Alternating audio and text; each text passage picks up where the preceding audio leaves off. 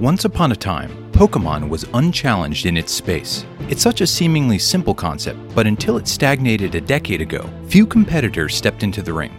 That's all changed in recent years with a crop of indie games that take the formula either literally or figuratively. Temtem is the former, and Monster Sanctuary is the latter. It combines the monster catching and turn based battles of Pokemon with the side scrolling perspective and design of a Metroidvania. It launched into Game Pass in December 2020, but is its strange mix a real pocket monster or a piece of lint? Let's find out if Monster Sanctuary is a game pass or a game fail.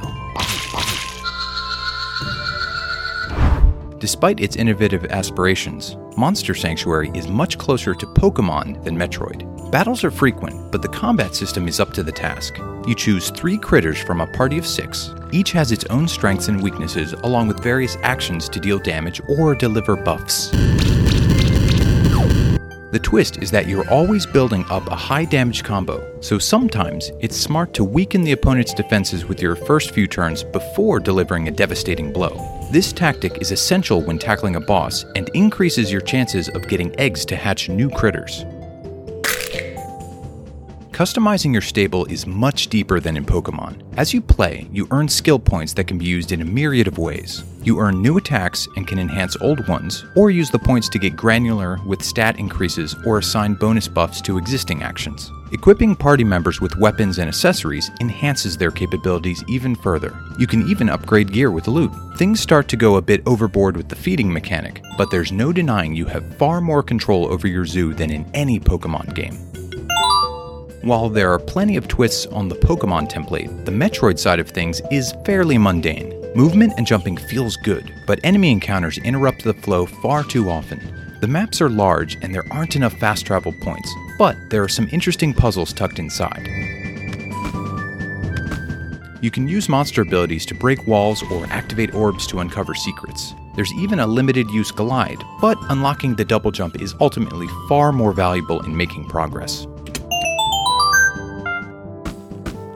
If there's one way that Monster Sanctuary is most like Pokemon, it's the rote story. You are a new monster keeper in a legendary bloodline, and massive creatures have invaded the land. You must stop them. The members of the other bloodlines are your rivals, and you will occasionally battle them and their one note personalities.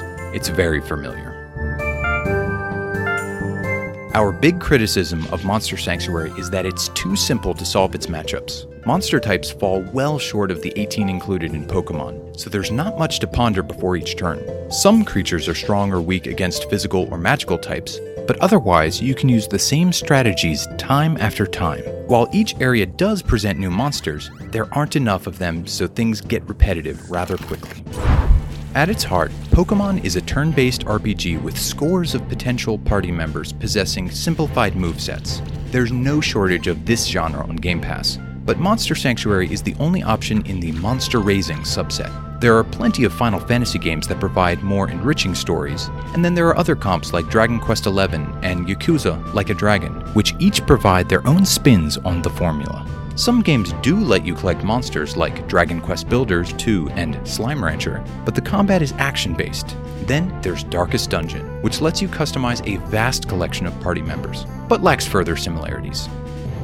The Metroidvania subgenre is stacked on Game Pass. No matter what aesthetic you're looking for, there's something to try.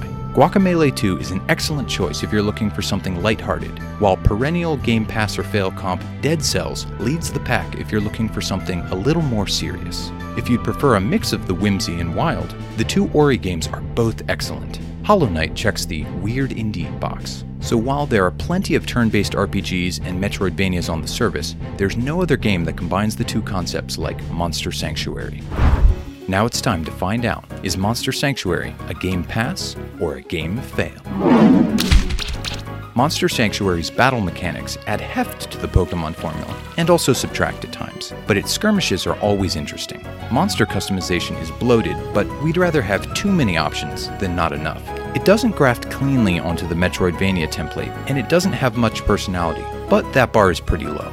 Its simple story and design make it easy to step away from, come back much later, and hit the ground running. That's a hallmark of any great addition to Microsoft's sample heavy service. There's also nothing else quite like it.